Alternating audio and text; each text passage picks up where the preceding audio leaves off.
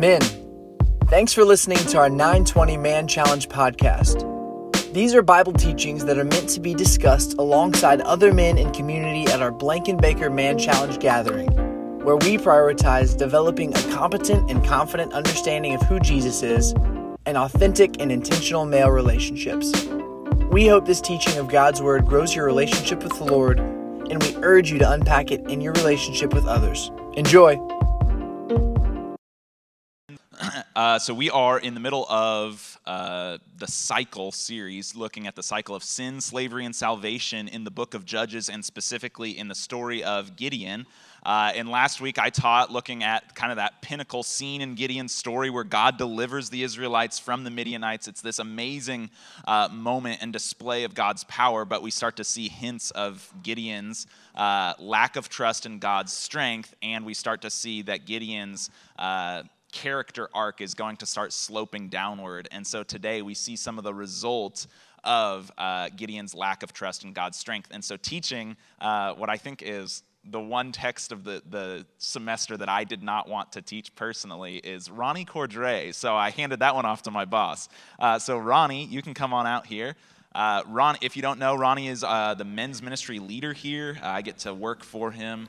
Uh, and yeah, I'm super excited that he's here this morning with us and that he's going to be teaching this text instead of me. I'm super excited to blame you if this bombs today. So. Yeah, I think that's fair. Thanks. I think that's fair. So, uh, a lot of this room knows you already as the men's minister.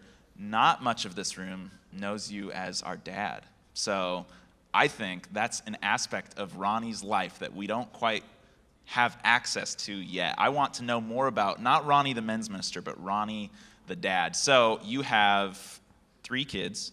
I do. Can you tell us a little bit more about your family? Yeah, so Tish and I have been married 21 years and have three kids. Ella turns 16 next Tuesday, Kinsley's 13, and Grayson is nine. And my urologist says we're done. Okay. Okay. Okay. Uh, what is one tradition that you have with your kids? Mm. So back when Ella was getting ready to go into kindergarten, I told my wife I, I had read a couple books on what daughters need and uh, from their dads, Strong Fathers, Strong Daughters by Meg Meeker. And I told my wife, I said, you know, I said, we do a lot of stuff as a family, which is great. But I said, I'd like to start once a summer and alternate each summer every three years to take one, one kid with me for like a two, three day trip, just daddy daughter, daddy son. And fortunately, I've got a supportive spouse that was wife that said, I think that's a great idea. And so started that, and um, it has been the sweetest. It's, it requires intentionality, it costs money, but doesn't have to cost a ton of money. A lot, a lot of trips have been like an overnighter to Kings Island, but like I sit there and I think, man, I, I talked the night before Kings Island with Ella about baptism mm-hmm. at her request. And I remember she was like, You know, I've been waiting until this trip to ask you about this. And so I just look at some really impactful um, conversations that have happened, all because of carving that space out. My kids get excited about it, I get excited about it.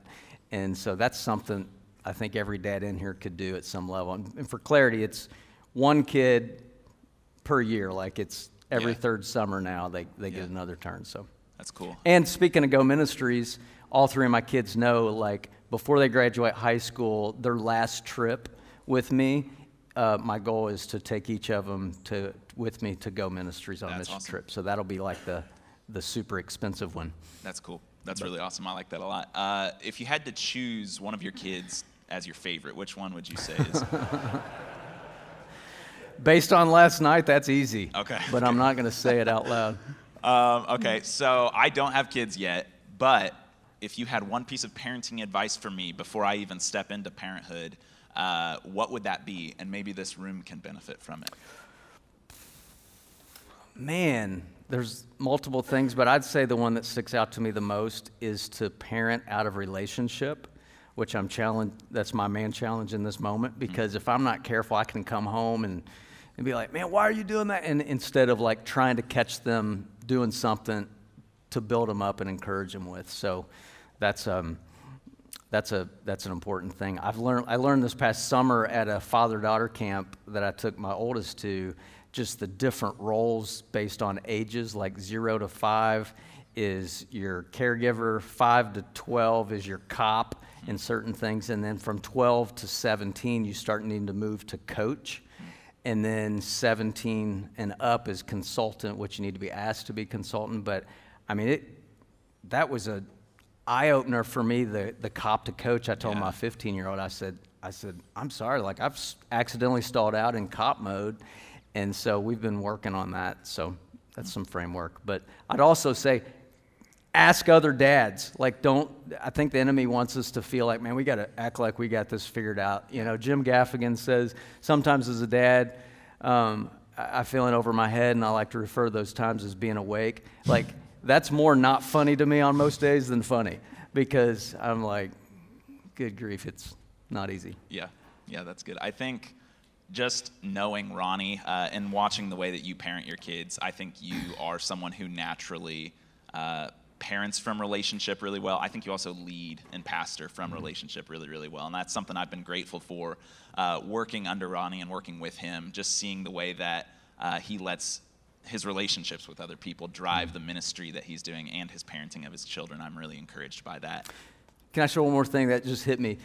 Is also bringing your bringing my kids along with me to things, even when it's work related. Actually, actually, especially work related, so that they get to actually just be with me. I think this past Saturday I had the privilege to do a wedding in Warsaw, Kentucky, and um, I, I invited my 13 year old Kinsley, and you know, I said, "Hey, we'll have a daddy daughter date," and it's really it was her going and watching me do a wedding, but but I, I took her with me in with the bride and got the mothers, mother-in-laws, and the groom or the bridesmaids. And I, and I, on the way there, I said, Hey, I said, say no unless you want to say yes. But I said, I like to pray over the bride um, before the wedding and in front of, and I said, Would you be okay? And she knows this bride, like, because we had had him over for dinner, so she got to know her a little bit, so it wasn't some stranger. Yeah. But I said, Would you be, would you be okay to, to pray over Miss Jenna? And then I'll, I'll pray. And she goes, can I get back to you on that? And I'm like, I'm like, sure. But then we got ready to go into the room, and she said, she said, okay, I'll do that. Yeah. To follow up, and again, don't hear this about Team Cordray, but the mother-in-law, um, the groom's mom, followed up and said, said something really meaningful to, to Kinsley. And then the bride, I talked to them the next day, and she said, When Kinsley prayed over me, that was honestly one of my favorite parts of the day. And I thought that would never have even been able to happen had I not just said, Hey, Kinsley, come with me to the wedding, versus me going by myself. And then just, just, just a quarter of a, you know, quarter, quarter turn to the right of thinking, Hey, you want to be part of this prayer time too? yeah. So, That's really cool. yeah. Um, okay. Uh, if you, this is not a parenting related thing, but if you could be any Bible character or be like any Bible character, excluding Jesus, uh, who would it be and why? I'd be, I'd definitely be Goliath because he was tall. Um, but up to the taunting David part, up to that part. I think that's fair. No, Barnabas. He's Okay. the guy. You know, I sit there and I think his, his name means son of encouragement, and I just look at like he was the one that through an encouraging spirit, like vouched for at the time Saul. Yeah. And I sit there and I think, man, Paul, you know, became Saul like one of the most influential men for the kingdom, and I, I just wonder, like, had Barnabas not gone to bat for him, would we even know who Paul is Yeah. in that light? So, I think encouragement's a big deal. I think that's cool. And to know from your ministry, and I don't want to keep encouraging you because it's not very cool, and I'm taking Seriously, take take your time. but to see the people that you've raised up in ministry, I think Mm-hmm. you've done that a lot. That you've even sent off uh, Paul to Canada just a couple weeks ago, knowing that you have um, been that Barnabas for a lot of different people is really sweet. Mm-hmm. Thanks, uh, so I'm going to pray, and then uh, we'll jump into our text today. cool. Thanks. Heavenly Father, I'm grateful uh, this morning for uh, Ronnie. I'm grateful for his leadership and his heart for you. I thought you were returning right there, Jesus.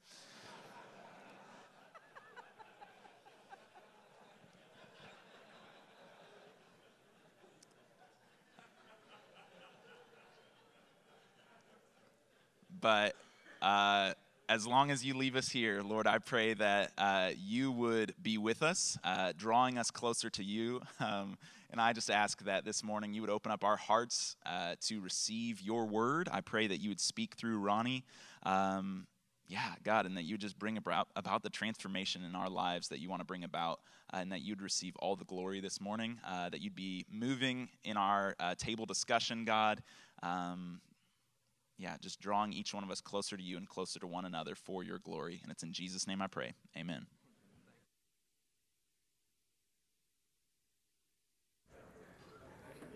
Uh, yeah, that's funny. Grant's more mature than me. He thinks the rapture's happening. I'm going, man, that burrito from last night is really acting up. So, you know, when in Rome. Hey, we're in Judges chapter 8, verses 1 to 21 this month, or this week, excuse me. Hopefully, won't feel that long. But we're going to be going through eight, verses 1 to 21. And in the land of Ephraim, uh, there was a decent amount of hill country, and scripture tells us uh, at the end of Judges 7 that, um, that all of the men from all over the hill country came together. Not a single one of them dodged the draft. In other words, Gideon's request for help. Not, not a single man from the hill country dodged, dodged this request. It says they all came together to fight against the, this Midianite army who was completely disoriented and they were literally on the run. And so all of the men, not most, not some, all of the men of Ephraim rallied together and they took advantage of this opportunity, capturing the two Midianite big dogs, uh, the, their army's two key commanders. And they didn't just capture these two men, they, they cut off their heads. Now, I don't know what's up in the Old Testament in cutting off heads, like not just death, but like now your head has to come. I, I, don't know what's up with that, but apparently it was a thing in the Old Testament during war times. And before you go judgmental on, on us today, or on Gideon in this army, you know, many of you do the same thing in 2021. You've got um, remnants of furry heads hanging around your house and your office. So apparently it's still a thing in 2021. But it says that they cut these two dudes, these commanders' heads off, and then they, they bring these two heads to Gideon, to show Gideon. And as though, as they're almost to where Gideon is, was, and you have to imagine these guys are pumped, uh, you know, for show and tell with Gideon, with these two heads. And it said, you know, one of the one of the guys happens to get an Instagram notification, and it's a post from Gideon. Now, keep in mind, Gideon has the the blue check mark. He's verified. He's kind of a big deal. He's judge over all of Israel. So there's a lot of Israelites, you know, seeing his posts on Instagram. And this is what he posted My 300, the ultimate Israelite ninja warriors, strongest men I know. And then there's this picture of him and his 300. And there's this picture that goes along with his caption. And these guys are just right before they're here for, to present these two heads, they're talking about this. And they're pretty miffed, you know, as, as they're almost to where Gideon was, they respond the same way you and I would if one of our dudes thoughtlessly posted a picture of a dude weekend at the lake or quick getaway to the beach with the caption, My favorite dudes in life. You know, it, it'd leave you feeling like, what the heck? Am I chopped liver over here? I thought I was one of your boys. And so they call Gideon out, and then quickly realizing how thoughtless Gideon was with his post, uh, he tells the Israelite men something. But before we get to that, he realizes how insensitive it came across to the rest of the Ephraimite followers and he starts backpedaling. He starts smooth talking. He starts using flattery to take the focus off of their criticism of him. So, the first problem with Gideon's post is he is not giving the glory to God for their victory, and that's a big problem. Then Gideon basically tells these Ephraimite men, fellas, listen, you guys just had the ultimate conquest. Compared to you all, our pursuit is child's play. You, you, you might have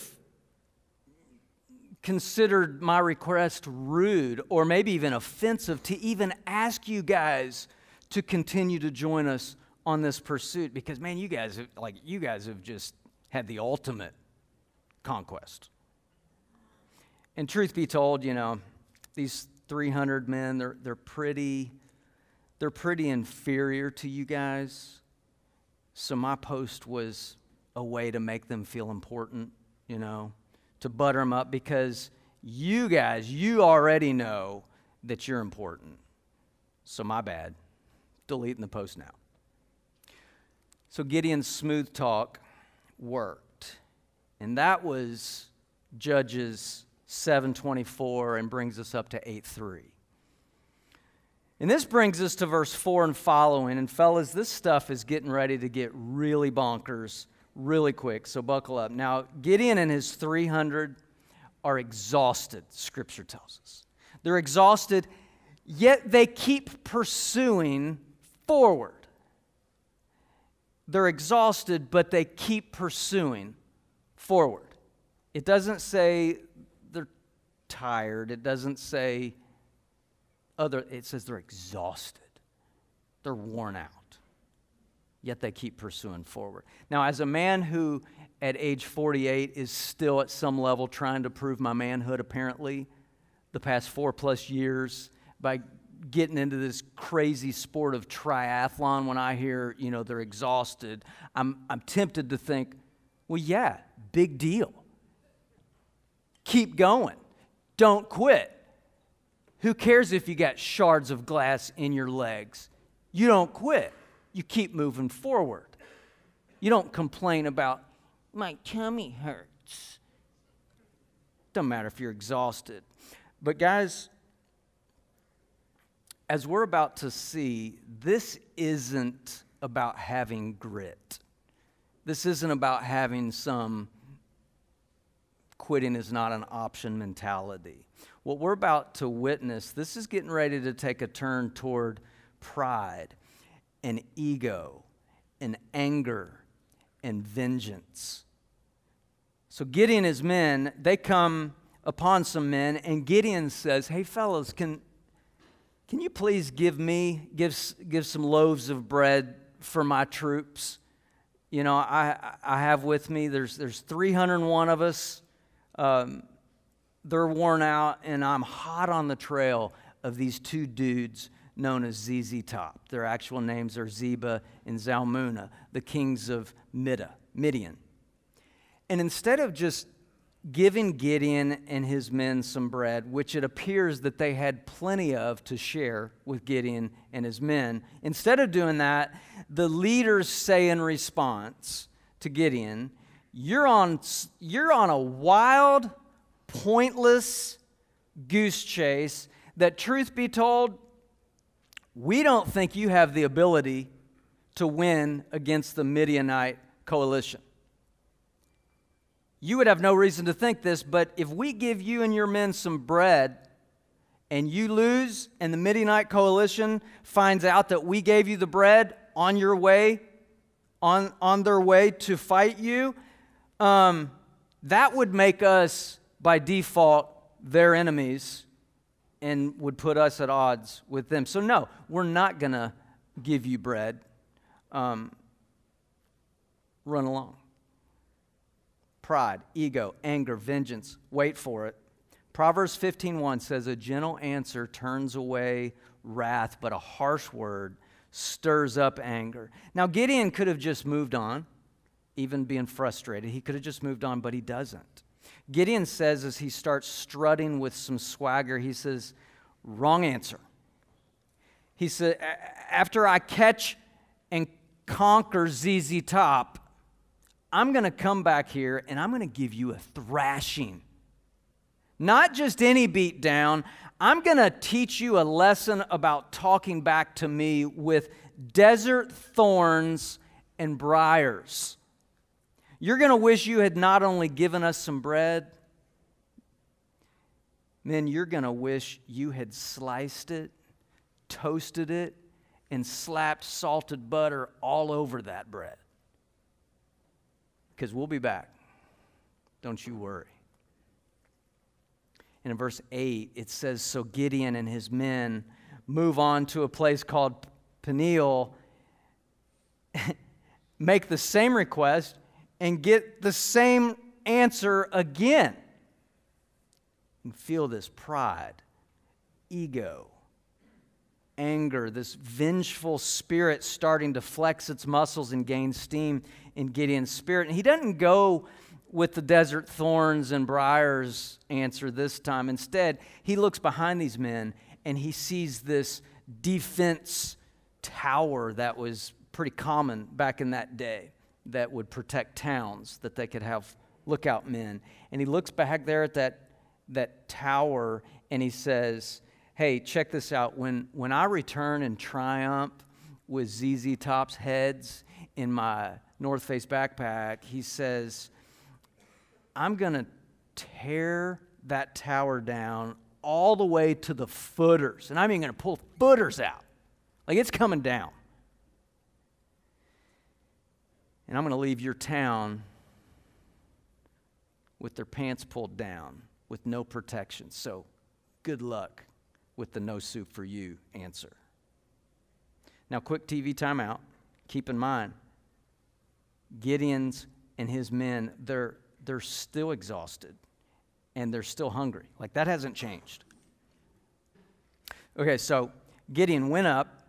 He sneaks up against this undefended camp. He attacks ZZ Top, who were there. They both fled, but Gideon pursued them and captured them. ZZ Top's army was devastated. Gideon returned home from the battle, scripture says. He captured a young man on his journey home. Now, it doesn't say what he said to this young man, but I think it's safe to say, based on his recent encounters with these two other groups of men, I believe that in some way, shape, or form, um, he said something or did something or said something and did something to intimidate this young man. Whatever he did, whatever transpired, it says that the young man gave up some really important information in the form of 75 names of their, uh, their town's officials and leaders. Guess, guess what names of officials and leaders? It says of Succoth, the important dudes from the first men who refused Gideon bread. All right? So keep in mind that. That's what's going on here pride, ego, anger, vengeance. Verse 15 Gideon makes his way to the men of Succoth and says, Oh, boys, hmm, refresh my memory for a moment. Let's see. You guys, who were you guys? You guys were the guys who refused to give my boys bread out of your excess in fact, you, hmm, you said something along the lines as we were going on a pointless goose chase or something like that. Well, drummer roll, please. It's time for show and tell. I present to you two of the best geese in the land, ZZ Top. And oh, yeah, by the way, my men are still exhausted. They're still hungry. In fact, it's moved from hungry to hangry, and now you guys are in trouble. So, since you didn't hook us up, it's not looking good for you. And then he went to teach, scripture says he went to teach the elders of the town and the men of Succoth a lesson by punishing them with desert thorns and briars. I, I had to look this up yesterday. Um, I don't know if any of us have ever been threatened to be punished with, you know, desert thorns or briars. If so, you definitely come from a different place than I do. But I looked this up. I mean, these were not like the stickers that when you're golfing and lose your ball in the woods with shorts on and you got, ah, little, little prickly stick. That's not what desert thorns and briars are. I mean, these things are vicious, they're wicked. And scripture tells us that he went on to punish the men of Succoth with these desert thorns and briars. Just a really brutal way to punish them. And he also demolished the defense tower of Peniel and killed the men of that town. Then Gideon, if that's not enough, he just keeps pouring gasoline. Uh, he keeps pouring gasoline on his pride, on his ego, on his anger, and on his vengeance, which, quite honestly, all four of those were working in concert together. They usually do. And he talks with ZZ Top, um, for clarity, that's not their names if you haven't figured that out yet, but it's easier than saying those two names that I don't really know. ZZ Top, these two kings, and he asks them, What kind of men did you all kill during battles? What kind of men did you all kill during battles? Um, ZZ Top, those guys, they were known for just, just some really fierce ways when they were in battle. Uh, they had, had, just been on, quite honestly, a, a, a murder spree, not just a, a, battle spree. And it doesn't say here, so I don't know, full disclosure, I don't know if it was them basically um, spitting in Gideon's face when they say, men like you, or if it was their way of trying to get on Gideon's good side. Uh, using it as flattery, saying each one like you, like a king's son. Um, keep in mind, Gideon was not a king, he was a judge. And in verse 18, uh, it says, implying Gideon has the appearance of a king, regardless whichever it was, whether it was taunting or flattery, regardless what it was, Gideon turns to his oldest son, who was probably elementary school age at that time, and is with him, and he says, Son, kill those two guys. As a dad of a nine year old boy, Grayson, I can't imagine, one, I can't imagine uh, Grayson standing next to me witnessing something that escalates to this point. But I can't imagine Grayson witnessing something of this magnitude and then me putting him into the position where he wants to make me proud because I'm his dad and he looks up to me at age nine. But simultaneously, he's literally afraid. Talk about an abuse of power and abuse of a role as a dad to ask your son to do something that you shouldn't be asking him to do. Verse 21 Not that Gideon's pride or ego or anger or vengeance, vengeful spirit needed any more egging on. But ZZ Top basically says to him, Do it yourself if you are man enough. You know, I, I could argue these two kings were not the sharpest tools in the shed in this moment. But regardless, they say, You do it if you're man enough. So Gideon stepped up and killed these two kings. And he then took the jewels off their camels' necks, which I believe in some sort of is some sort of customary symbol of um, battle victory that was kind of common in that day. But last week we we leaned into Judges 7, and Grant uh, gave us a front row seat to an unlikely deliverance where God sent 22,000 men home, leaving only 300 men to fight with the fierce weapons of trumpets and clay jars as their weapons. This week in Judges 8, our title is Bloodthirsty. But honestly, I think it's it'd be easy for us to read these 21 verses and at a glance feel like Lloyd Christmas coming out of 7 Eleven saying, hmm, big gulp, huh? All right, see you later. And just glance over chapter 8 and to miss some of the seemingly subtle yet significant changes in Gideon's posture in just one chapter. So that begs the question what changed? What changed from chapter 7, God clearing the deck and bringing about this crazy victory that leads Gideon to worship God in response, to chapter 8, where it just seems to be a completely different direction. Chapter 7 removed human power so much so that it required Gideon to completely depend on God to show up and bring the victory. And God made it super obvious that He brought the victory for the Israelites in chapter 7. 7 verse 2 The Lord said to Gideon, You have too many men for me to deliver. Verse 4 But the Lord said to Gideon, There are still too many men.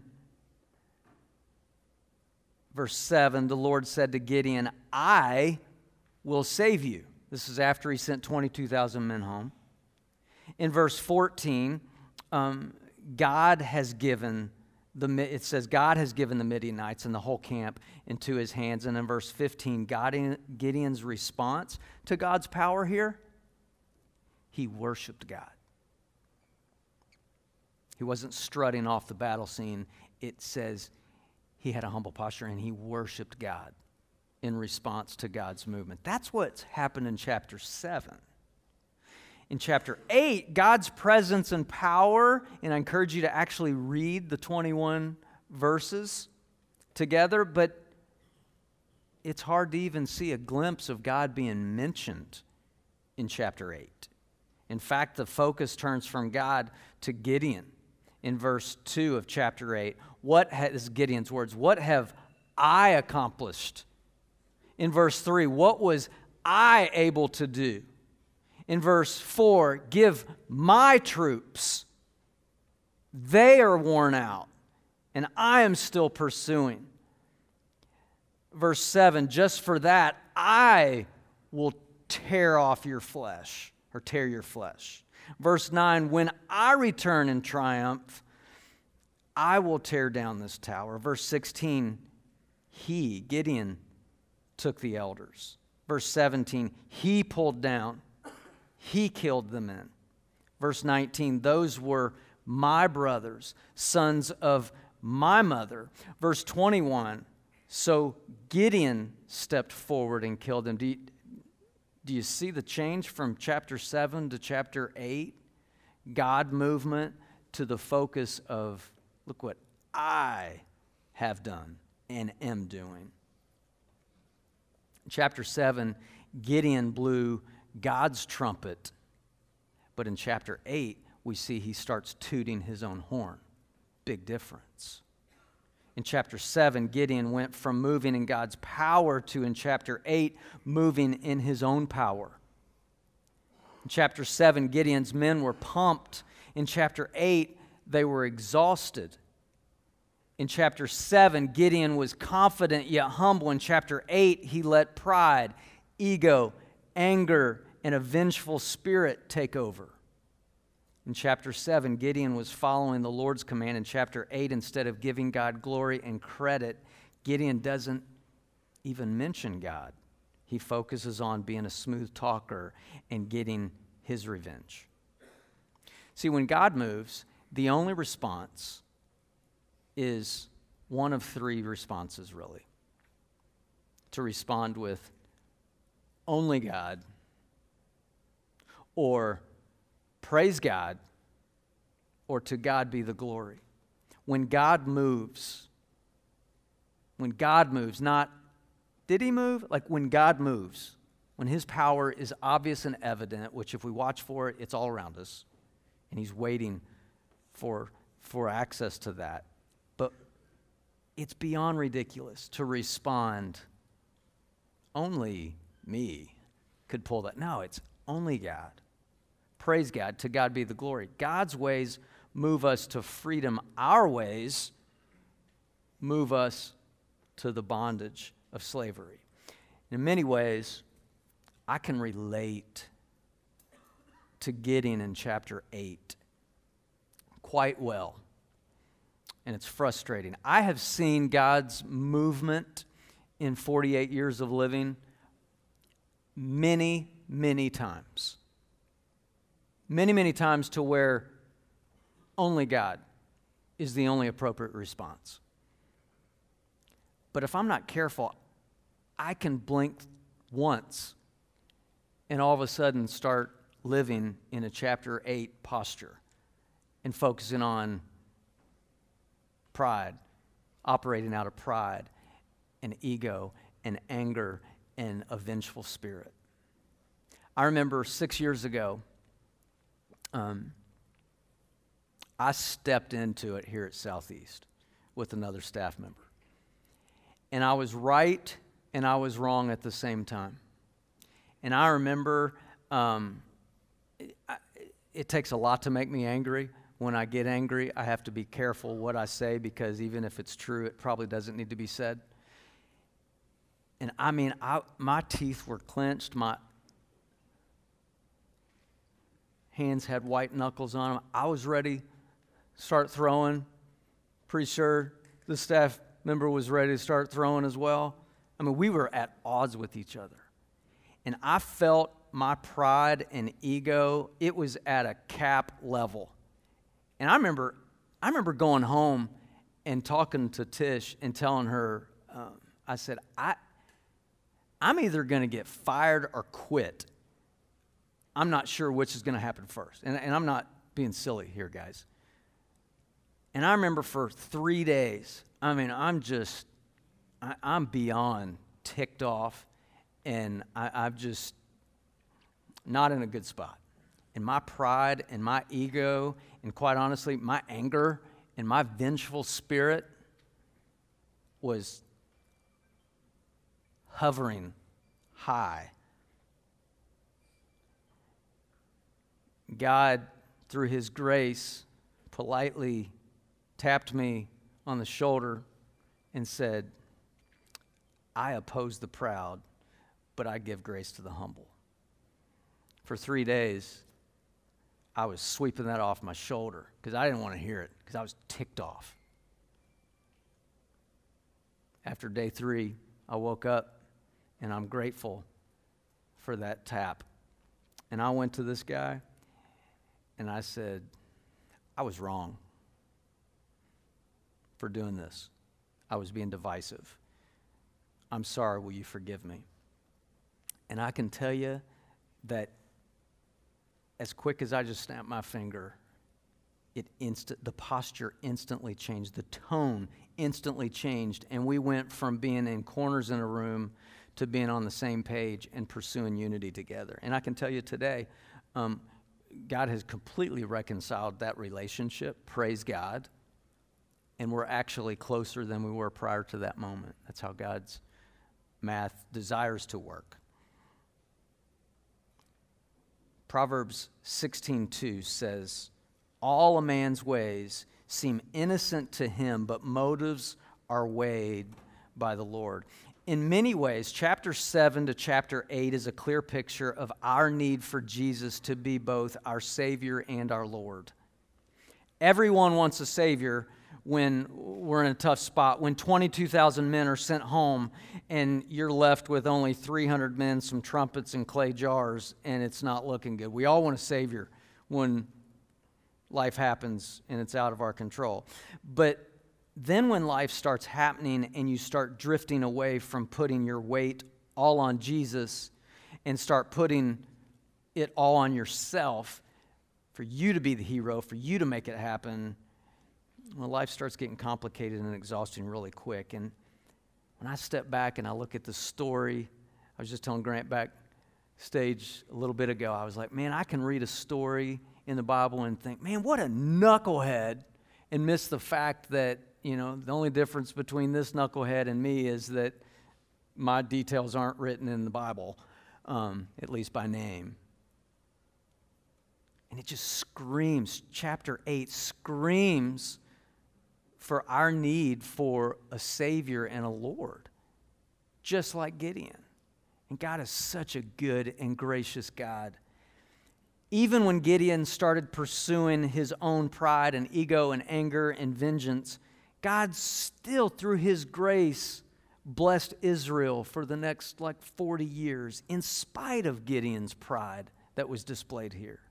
Similarly, in spite of God knowing that you and I will follow this same sin cycle and constantly struggle with our own sin nature, as, as Chris Burke said last year at one point, he says, you know, you know what men with sinful natures do? We sin, right? So we're, we're always going to have that natural bent towards sinning because of a sin nature. But even in our worst moments, knowing what our worst moments would be 2,000 years ago, he sent.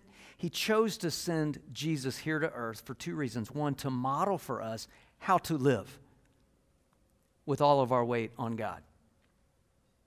And he also chose to die on a cross in our place so that even when we're guilty of sins, we're free men because of Jesus. Scripture says that Jesus was tempted like us in every way, yet Jesus always chose surrendered obedience over what his flesh wanted. He always chose to glorify his Father God. He offers all of us who are exhausted to come to him, and he will give us rest. Jesus has won the ultimate victory in him. We don't need to operate out of our pride and ego and anger and vengeance, which are all normal byproducts of our society trying to force us as men over time into this state of numbness and apathy and screw it, what's the point? And it, if we're not careful, our, our hearts get hard, start getting hard in subtle ways. And we stop putting our weight on God and on ourselves. And if we're not careful, we wake up and we're exhausted. Not exhausted like, hey, I need eight hours sleep tonight or a good nap. Exhausted because it's like, like I'm trying to play a role that only God was intended to play in my life. Every time it leads to exhaustion. Every time we put all of our weight on Jesus, and are dependent on Him showing up and doing what only He can do, it always leads to a posture of worship. He offers all of us rest. He has won the ultimate victory, and in Him, we don't need to operate out of our pride, ego, anger, and vengeful spirits anymore because no matter what has happened to you, in your past or no matter what happens to you as Ephesians 2:14 says clearly Jesus, He is our peace. Jesus is the ultimate judge, and Gideon helps us appreciate our Lord all of the more.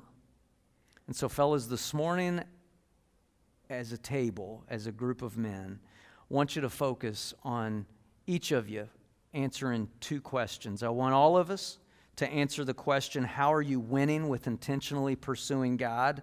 God's leading in your life. Give one specific example and why it's important for us to start on that. Table leaders, reminder to all of us like, we need to make sure that we protect our groups from becoming we suck groups, right?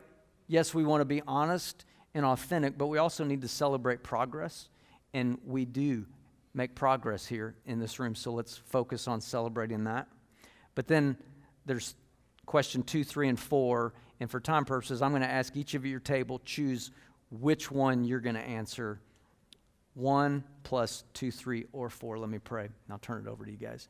Father, we thank you that your truth of Scripture is always relevant. Even the passages that feel like are out of date or or not applicable to us. Father, even in those obscure passages, you still show up and you still remind us of our need to put all of our weight on you as Savior, but also the reminder that us accepting you as Savior and Lord and being baptized does not put some force field around our egos and our pride and our anger and our vengeance that can well up in us. That pursuing you as Lord, Father, we need your help every moment of every day to die to ourselves and keep our weight on you. So, Father, this morning, whatever we came in here with that quite honestly, has brought us to exhaustion. I pray that we would confess it. I pray for courage for men to confess it, to, to trust the men at their table, to walk alongside of them, and to hold them accountable to make sure that um, we leave here with a proper perspective and a proper weight disbursement and perspective on you. So, Father, we thank you that you are the God who is victorious. And so, Father, I pray that you would remind these men in this room of what is the truest thing about them. And I pray that you would move in this room that, to where we would leave with a posture of worship because of how great you are and how powerful you are and how gracious you are. And so, Father, we thank you for your grace. Pray that in the name of your Son, Jesus. Amen. Thank you, men.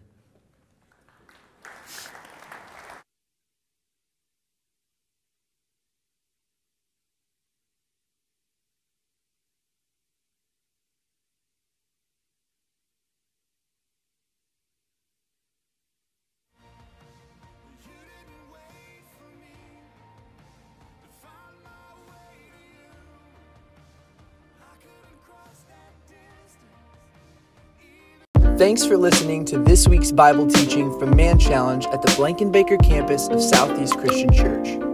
For more information on how to get involved, reach out to us via the email address in our podcast description or find us on social media.